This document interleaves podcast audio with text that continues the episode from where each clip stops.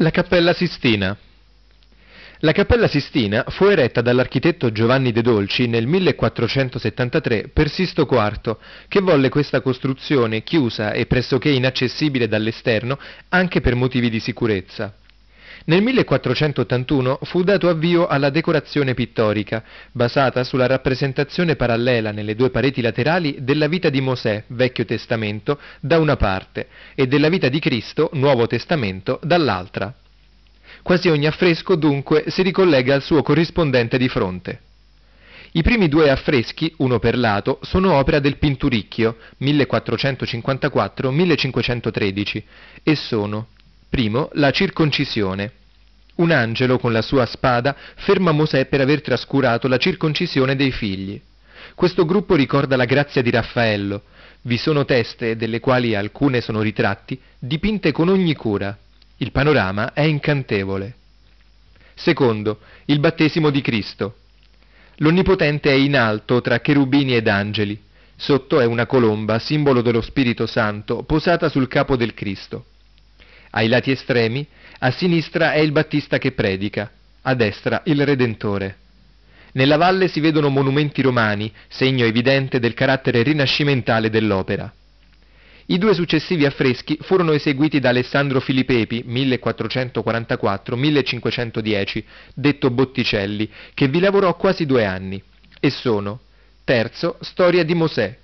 Vi sono vari episodi della vita giovanile del condottiero ebraico. Nel centro egli attinge acqua per le figlie di Ietro, avendo scacciato i pastori ed ucciso l'egiziano.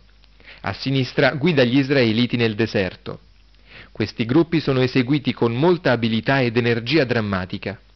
Nei visi e nelle figure delle donne v'è una grazia incantevole, prerogativa speciale dell'artista e vigoria incisiva nei ritratti maschili. Quarto, la tentazione di Cristo. Costituisce il soggetto principale che si vede sul fondo. Al di sopra del Tempio Satana tenta Gesù. Se tu sei figlio di Dio, gettati giù.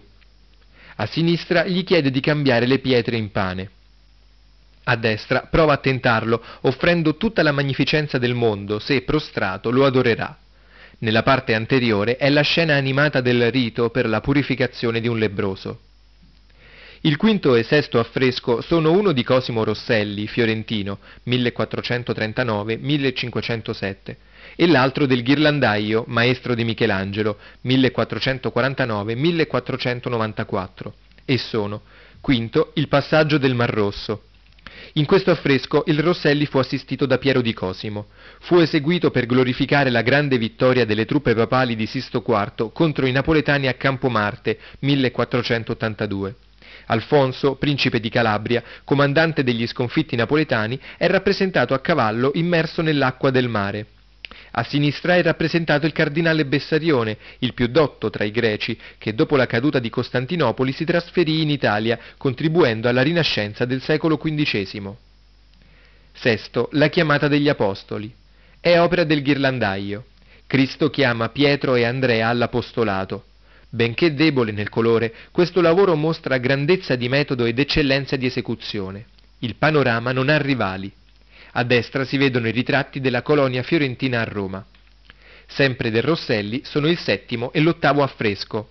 Settimo, Dio dà le tavole della legge a Mosè. Mosè le presenta al popolo, ma le spezza quando vede il popolo danzare in adorazione attorno al vitello d'oro. Ottavo, il sermone della montagna. Si vedono due scene, il sermone e la guarigione del lebroso. Il nono e decimo affresco furono eseguiti dal Botticelli 1445-1510 e dal Perugino, maestro di Raffaello 1450-1524. Nono. L'affresco, che rappresenta la punizione di Core, Datan ed Abiron, ribelli contro Mosè, fu suggerito al Botticelli da un fatto contemporaneo. La ribellione dell'arcivescovo Andrea Zamomelic, che tentò di indire un concilio antipapale a Basilea preso ed imprigionato, si suicidò in carcere. La scena è resa dal Botticelli in tutta la sua drammaticità. Decimo, Cristo che dà le chiavi a San Pietro, fu dipinto quando il perugino era ancora giovane ed è certo una delle sue migliori opere. Sul fondo si vedono due archi trionfali e nel centro un edificio ottagonale. Il committente Sisto IV, durante il suo pontificato, eresse e restaurò vari edifici. Nella iscrizione degli archi si glorifica questa sua attività architettonica come quella di un nuovo Salomone. Ben disegnata è la piazza. L'undicesimo e il dodicesimo affresco sono rispettivamente di Luca Signorelli, 1442-1523, chiamato da Sisto IV per completare i lavori della cappella, e del Rosselli, e sono undicesimo nel testamento e morte di Mosè, il Signorelli, che sorpassò tutti i contemporanei nel mostrare la struttura e il meccanismo del nudo nell'azione immediata, operò con la collaborazione di Bartolomeo della Gatta. Dodicesimo, l'ultima cena, fu dipinta da Rosselli nel 1482. I due affreschi che adornano la parete di fronte all'altare, già appartenenti alla stessa serie, furono ridipinti nel secolo successivo da Arrigo Fiammingo e Matteo da Lecce. Nel 1506 Giulio II, sempre desideroso di nuove imprese, ordinò al giovane Michelangelo di dipingere il soffitto della Sistina. Il lavoro gigantesco fu iniziato nel maggio 1508 e fu finito nel giorno dei morti dell'anno 1512, 23 anni prima di dare inizio al giudizio universale. L'artista non era preparato per eseguire affreschi. Da giovanetto era stato alunno del ghirlandaio, ma poi, desiderando dedicarsi a un lavoro più eroico, andò alla scuola di scultura, che Lorenzo de' Medici aveva aperto nel cortile di San Marco. Alcuni pittori furono fatti venire da Firenze per aiutarlo. Bramante aveva costruito un'armatura. Michelangelo rifiutò ogni aiuto, mettendo alla porta i pittori fiorentini ed innalzando una nuova armatura egli stesso. Nel lavoro del soffitto noi ci troviamo di fronte ad un architetto rivoluzionario. I profeti, le sibille, ogni altra figura sono creazioni di un artista titanico che seppe fondere in modo ineguagliabile pittura, scultura ed architettura, sfruttando la particolare concezione della volta per inserirvi dinamicamente le sue scene possenti. Queste seguono la narrazione del Vecchio Testamento, e precisamente della Genesi, in una successione che procede dall'uscita della cappella verso l'altare maggiore. I diversi riquadri sono 1 la separazione della luce dalle tenebre. 2. La creazione del sole e della luna. 3. La creazione degli alberi e delle piante. 4. La creazione dell'uomo, che giace a terra. Il creatore è sul punto di toccare con un dito il dito proteso di Adamo per infondergli anima e vita. Questo solo affresco sarebbe già sufficiente ad immortalare il suo autore. 5. La creazione di Eva. 6. La caduta dell'uomo. In questo riquadro l'albero della scienza del bene e del male, con un serpente attorcigliato dalla testa di donna, divide la scena in due parti. A sinistra è la coppia che coglie il frutto proibito, mentre a destra Adamo ed Eva vengono scacciati dal paradiso terrestre. 7. Il sacrificio di Noè. 8. Il diluvio. 9. L'ebbrezza di Noè. I profeti e le sibille negli spazi triangolari sono le figure più grandi dell'opera monumentale. Sono tutti seduti ed accompagnati da angeli e genietti. Rappresentano Giona, la sibilla libica, Daniele, la sibilla cumana, Isaia, la sibilla delfica, Zaccaria, Gioele, la sibilla eritrea, Ezechiele, la sibilla persica, Geremia. Un impegnativo restauro, condotto nel corso degli anni Ottanta, ha messo alla luce colori forti ed inattesi, che hanno naturalmente trasformato la tradizionale visione cromatica di questo capolavoro. Dalla decorazione del soffitto passarono ben 23 anni, nel corso dei quali il mondo cristiano fu spezzato dalla riforma luterana e Roma subì il più terribile saccheggio della sua storia, prima che Michelangelo realizzasse nella parete dell'altare maggiore il giudizio universale. È un'opera unica, inimitabile, grandiosa, che ci conquista e domina con la splendida audacia del suo creatore, che vi profuse tutta la sua forza.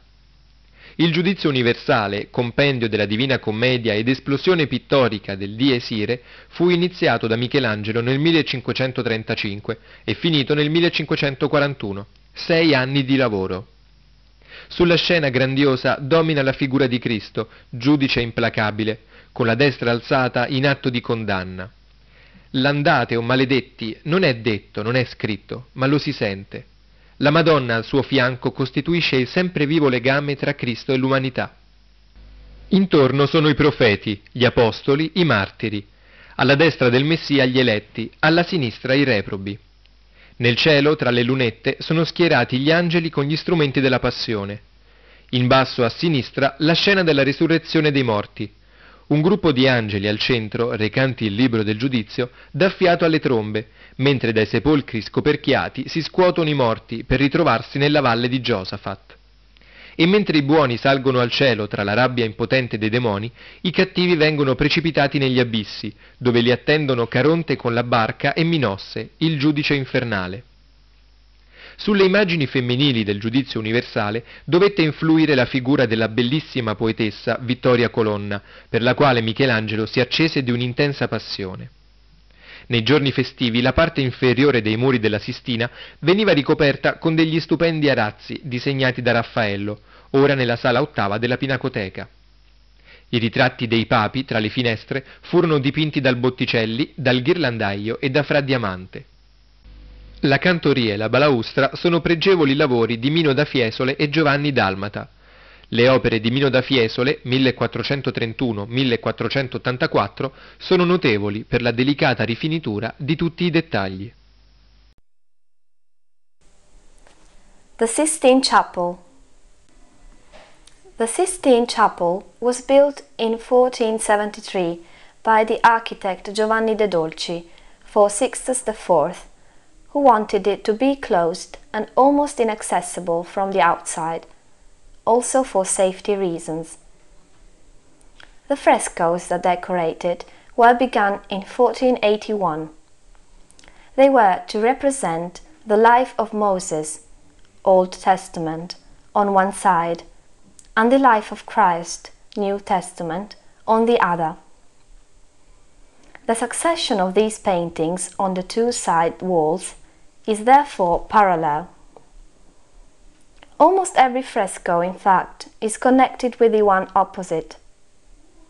The first two frescoes, on one on each side, were painted by Pinturicchio, 1454-1513. The circumcision. An angel with his sword stops Moses because he has neglected to circumcise his sons. This group recalls the grace of Raphael. The panorama is enchanting. The baptism of Christ. God the Father is above between angels and cherubs. A dove lies below it, the symbol of the Holy Ghost, over the head of Christ. At the far end of both sides, one can see John the Baptist to the left and the Redeemer to the right. In the valley, Roman monuments are portrayed, the clear evidence of the Renaissance character of this work. The next two frescoes were painted by Alessandro Filippepi, 1444-1510, known as Botticelli, who took almost two years to complete it. The story of Moses there are various episodes of the youth of this Jewish leader of mercenary troops. In the center, he draws water from the daughters of Jethro, having driven away the shepherds and killed the Egyptian. On the left, he guides the Israelites through the desert. These groups are painted with great ability, dramatic power, and expression there is enchanting grace in the faces and figures of the women, which is typical of this artist. His male portraits are marked by intense figure. The temptation of Christ, which is the principal subject, is placed in the background. On top of a temple, Satan tempts Jesus. If you really are the Son of God, throw yourself down, he says. To the left, he is asking him to change the stones into bread. To the right, Satan is trying to tempt God by offering all the beauty of the world if he will kneel at him and adore him. The part in the background depicts an animated scene of the rite to purify a leper. The fifth and sixth frescoes are respectively by Cosimo Rosselli, the Florentine, 1439-1507, and by Ghirlandaio, Michelangelo's teacher, 1449-1494, and are the following. In the crossing of the Red Sea, Rosselli was aided by Piero di Cosimo. The fresco was painted to glorify the great victory of the papal troops of Sixtus IV over the Neapolitans at Campo Marte, 1489. Alfonso, Prince of Calabria, commanding the defeated Neapolitans, is on horseback, submerged by sea water. To the left of the sea is Cardinal Bessarione, the brightest of all the Greek scholars, who, after the fall of Constantinople, contributed to the renaissance of literature in the 15th century. The Calling of the Apostles is by Ghirlandaio. Christ names Peter and Andrew as apostles. Although weak in color, this work shows great method and execution. The panorama is unique. To the right, one can see the portraits of the Florentine colony in Rome. Cosimo Rosselli also painted the seventh and eighth frescoes. God gives Moses the tablets of the law, but he breaks them when he sees the people of Israel in adoration before the golden calf. In the Sermon of the Mount, one can only see two scenes the sermon and the healing of the leper. The ninth and tenth frescoes were painted by Botticelli, 1445 1510, and by Perugino, 1450 1524, Raphael's master.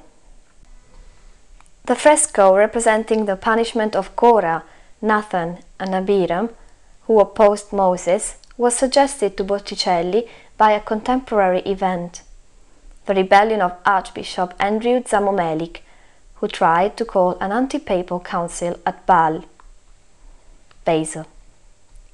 He was arrested and put in prison where he committed suicide. All the drama of the scene is effectively captured by Botticelli.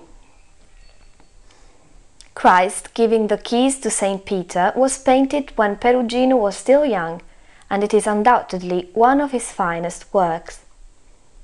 The background shows two triumphal arches, and in the center stands an octagonal building. Sixtus IV erected and restored various buildings during his pontificate, and the inscription on the arches glorifies his great architectural activity as if it were another Solomon. The square is well designed. The 11th and 12th frescoes on the wall in front of the altar are respectively by Luca Signorelli, who had been called by Sixtus IV, who wanted him to finish the chapel, and Rosselli, 1442-1523. The Testament and Death of Moses. Signorelli, who surpassed all his contemporaries in the art of painting anatomy and movement of the nude, worked with Bartolomeo della Gatta on this painting. The Last Supper was painted by Rosselli in 1482. The two frescoes on the walls opposite the altar belong to the same series. However, they were repainted a century later by Arrigo Fiammingo and Matteo da Lecce.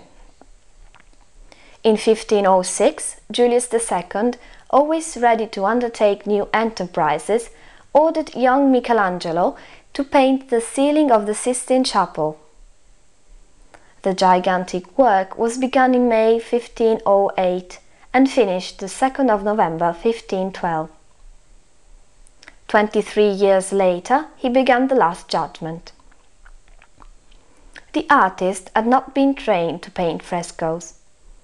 During his youth, he had been a pupil of Ghirlandaio, but later had attended the school of sculpture that Lorenzo de' Medici had opened in the courtyard of St. Mark's in Florence. Some painters were called from Florence to help him.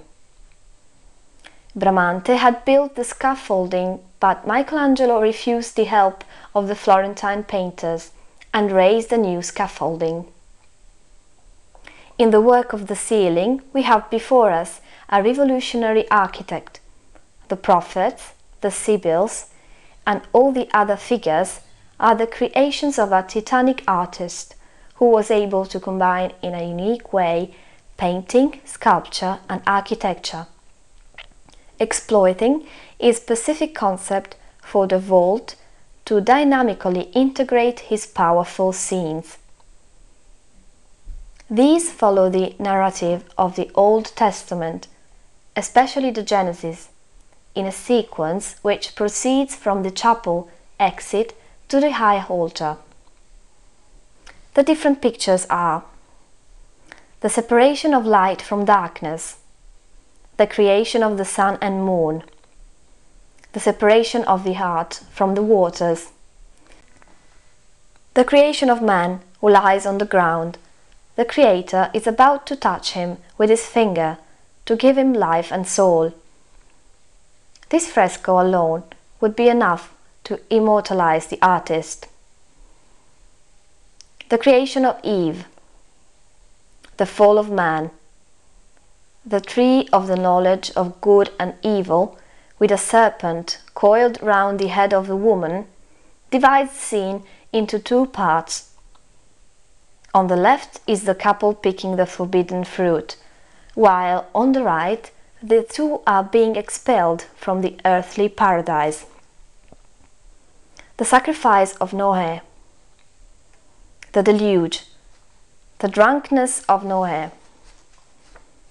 The prophets and the sibyls, in the triangular space, are the biggest figures in this monumental painting. They are all seated and accompanied by angels or genii. They represent Jonah, the Libyan Sibyl, Daniel, the Cumaean Sibyl, Isaiah, the Delphic Sibyl, Zacharias, Joel, the Erythrean Sibyl, Ezekiel, the Persian Sibyl, Jeremiah. An exacting restoration during the 80s has revealed unexpectedly brilliant colors which have naturally changed the traditional opinion on the colors of this masterpiece. 23 years after Michelangelo's decoration of the ceiling, during which the Christian world had been torn apart by the Lutheran Reformation, and Rome had suffered the worst sack in its history, he started painting the Last Judgment on the wall above the main altar. It is a unique, inimitable, magnificent work which overwhelms and dominates us with the splendid audacity of its creator, who puts all his strength into it. The Last Judgment, a summary of the Divine Comedy and the pictorial explosion of the Dies Irae, was begun by Michelangelo in 1535 and finished in 1541. The image of Christ, the implacable judge, dominates the scene with his right hand raised in condemnation. One can hear his words Go, ye are cursed. The Madonna on his side represents the vivid link between Christ and humanity. The others are prophets, apostles, and martyrs. On the right of the Messiah are the elect. On the left, the sinners. In heaven, between the lunettes, are the angels with the instruments of his passion. Below, on the left, the scene of the resurrection of the dead. A group of angels in the center, bearing the book of judgment, blow trumpets while from the open sepulchre the dead come forth to go to the valley of Josaphat. And while the good rise to heaven, To the helpless rage of the demons, the evil ones are precipitated into the abyss, where Charon, with his boat, and Minos, the infernal judge, await them. The face of the beautiful poetess, Vittoria Colonna, probably had its influence on the faces of the women in the Last Judgment. Michelangelo fell passionately in love with her. On feast days, the lower part of the walls of the Sistine Chapel were covered with the stupendous tapestries designed by Raphael, now in room the eighth of the picture gallery. The portraits of the popes between the windows were painted by Botticelli, Ghirlandaio and Diamante. The choir and the balustrade are fine works of Mino da Fiesole and Giovanni Dalmata. The sculptures of Mino, 1431-84, are noteworthy for the delicate precision to the last detail. Die Sixtinische Kapelle Die Sixtinische Kapelle wurde von dem Baumeister Giovanni de Dolci im Jahr 1473 für Sixtus IV. erbaut, der aus Sicherheitsgründen eine geschlossene, von außen unzugängliche Kapelle wollte. 1481 begann man mit der Ausschmückung der seitlichen Wandfläche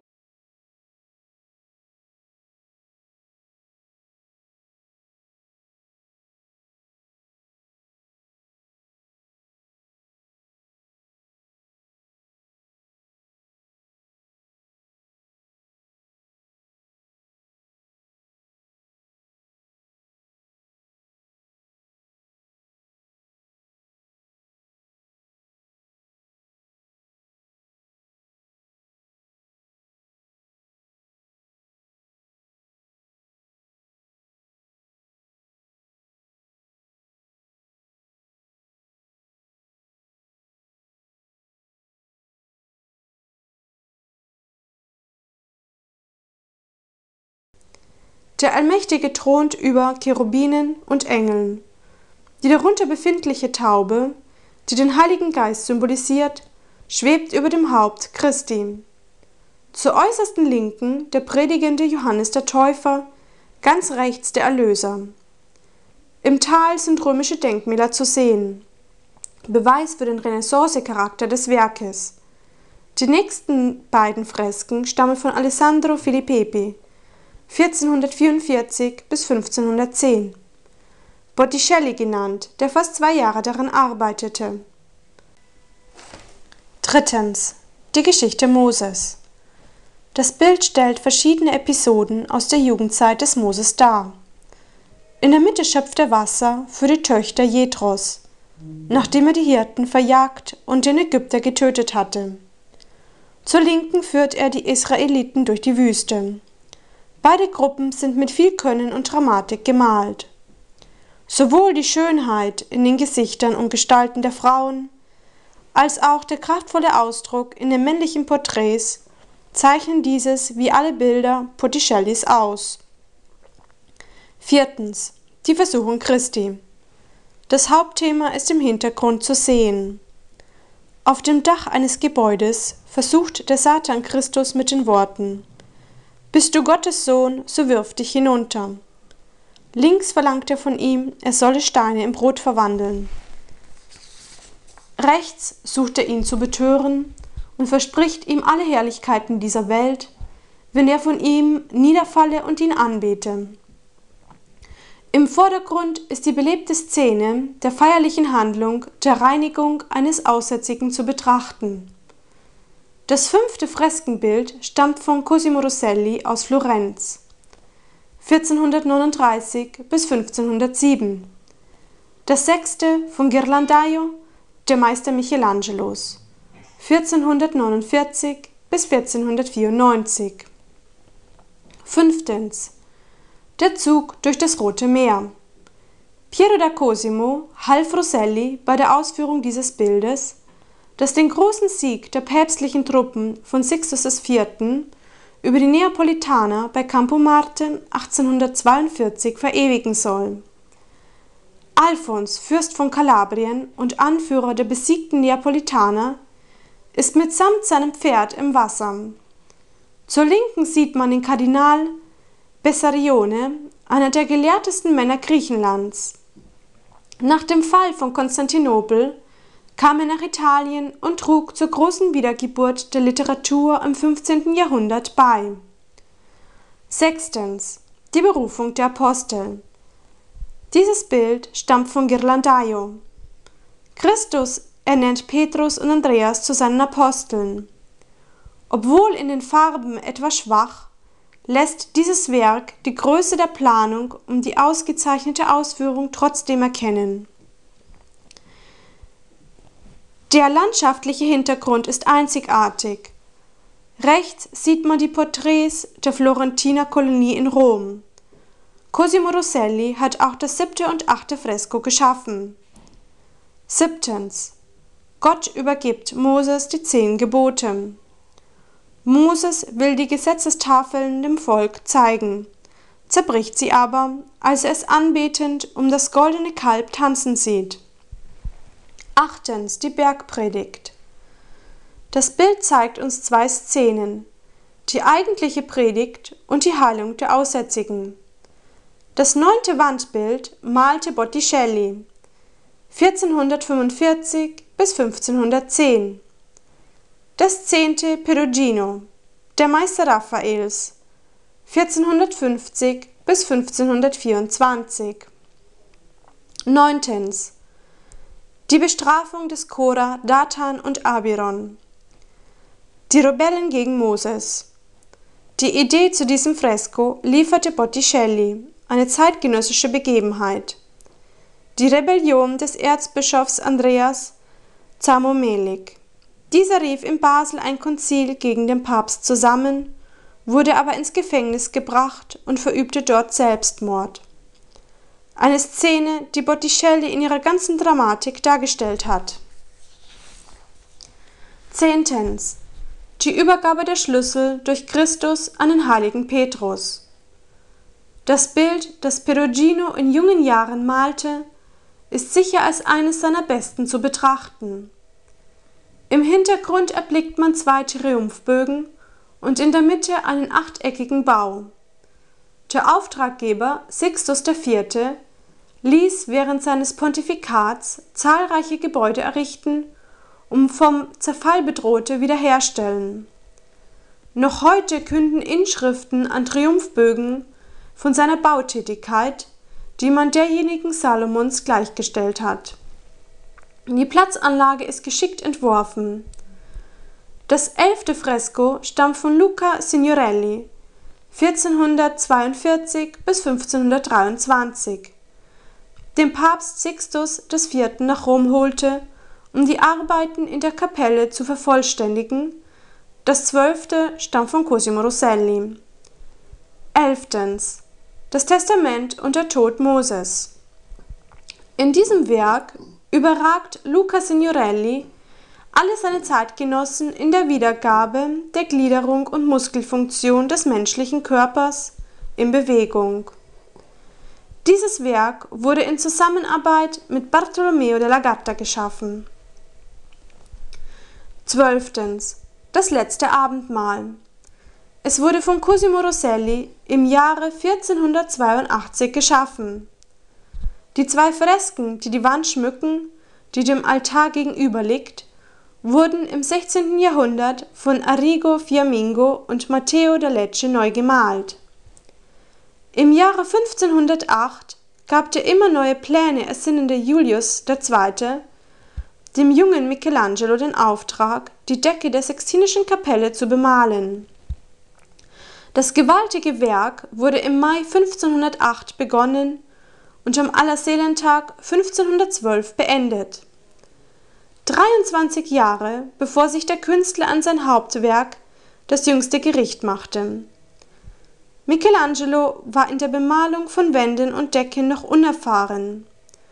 Wohl war er als junger Mann Schüler Ghirlandaios gewesen, aber dann wollte er sich einer heroischeren Arbeit widmen und ging in die Bildhauerschule, die Lorenzo de Medici im St. Markushof in Florenz eröffnet hatte. Man ließ einige Maler aus Florenz kommen, die Michelangelo helfen sollten. Bramante ließ ihm ein Gerüst errichten, aber Michelangelo wies jede fremde Hilfe zurück, warf die florentinischen Maler zur Tür hinaus und baute sich selbst ein Gerüst. Bei dieser Arbeit an der Decke stehen wir einem revolutionäreren Architekten gegenüber, denn die Propheten, Sibyllen und alle anderen Figuren sind die Schöpfungen eines gewaltigen Künstlers, der auf unvergleichliche Weise Malerei, Bildhauerei und Architektur miteinander verband. Er nutzte dazu die besondere Beschaffenheit der Decke aus, um seine mächtigen Szenen zu malen. Diese stellen Themen aus dem Alten Testament, genauer der Genesis dar und sind in der Reihenfolge vom Ausgang bis zum Hauptaltar hin zu betrachten. Die einzelnen Hauptbilder zeigen erstens die Scheidung des Lichtes von der Finsternis, zweitens die Erschaffung der Sonne und des Mondes, drittens die Schöpfung der Bäume und Pflanzen, viertens die Erschaffung Adams, dieser liegt noch am Boden und der Schöpfer berührt ihn mit einem Finger, um ihm Seele und Leben zu verleihen. Allein dieses Bild würde schon genügen, seinen Urheber unsterblich zu machen. Fünftens. Die Erschaffung Evas. Sechstens. Der Sündenfall. Der Baum der Erkenntnis, um den sich eine frauenköpfige Schlange windet, teilt die Szene in zwei Teile. Links Adam und Eva, wie sie die verbotene Frucht vom Baum pflücken. Rechts wird das sündige Paar aus dem Paradies vertrieben. Siebtens. Das Opfer Noahs. Achtens. Die Sintflut. Neuntens. Die Trunkenheit Noahs. Die Propheten und Sibyllen in den dreieckigen Feldern sind die größten Figuren des gesamten Deckengemäldes. Alle sind in sitzender Stellung und von Engeln und Putten umgeben. Sie stellen dar erstens Jonas, zweitens die libysche Sibylle, drittens Daniel, viertens die komäische Sibylle, fünftens Jesajas, sechstens die delphische Sibylle, siebtens Zacharias, achtens Joel, neuntens die eritreische Sibylle, zehntens Ezekiel, elftens die persische Sibylle, zwölftens Jeremias. Eine aufwendige Restaurierung im Laufe der 80er Jahre brachte die unerwartet leuchtende Farben ans Licht, die die Wirkung auf den Betrachter verändert haben. Zwischen der Deckenbemalung und der Realisierung des jüngsten Gerichts vergingen gut 23 Jahre in deren Verlauf die lutherische Reformation und der Sacco di Roma fielen. Das jüngste Gericht von Michelangelo ist ein einzigartiges und unübertreffliches Werk, das alle in seinen Band zieht, durch die Kühnheit seines Schöpfers, der hier seine ganze Größe gezeigt hat. Das jüngste Gericht, ein Auszug aus der göttlichen Komödie, ein bildnerisch dargestellter Dies Irae, wurde von Michelangelo 1535 begonnen und nach sechs Jahren Arbeit 1541 beendet. Die ganze Szene wird von der Figur Christi, dem unerbittlichen Richter, der mit erhobener Hand die Sünder verdammt, beherrscht.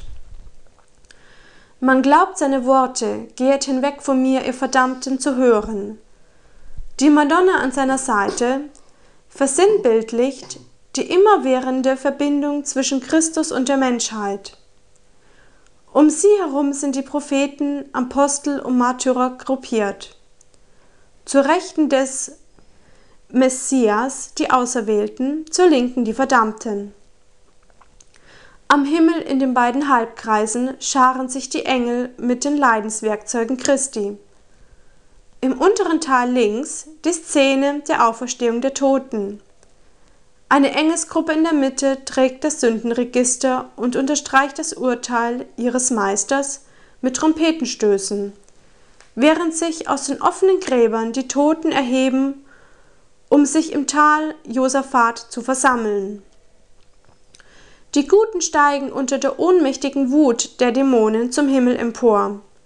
Die Bösen aber werden in die Tiefe hinabgestürzt, wo sie Charon mit seinem Boot und der Richter der Hölle Minos erwarten.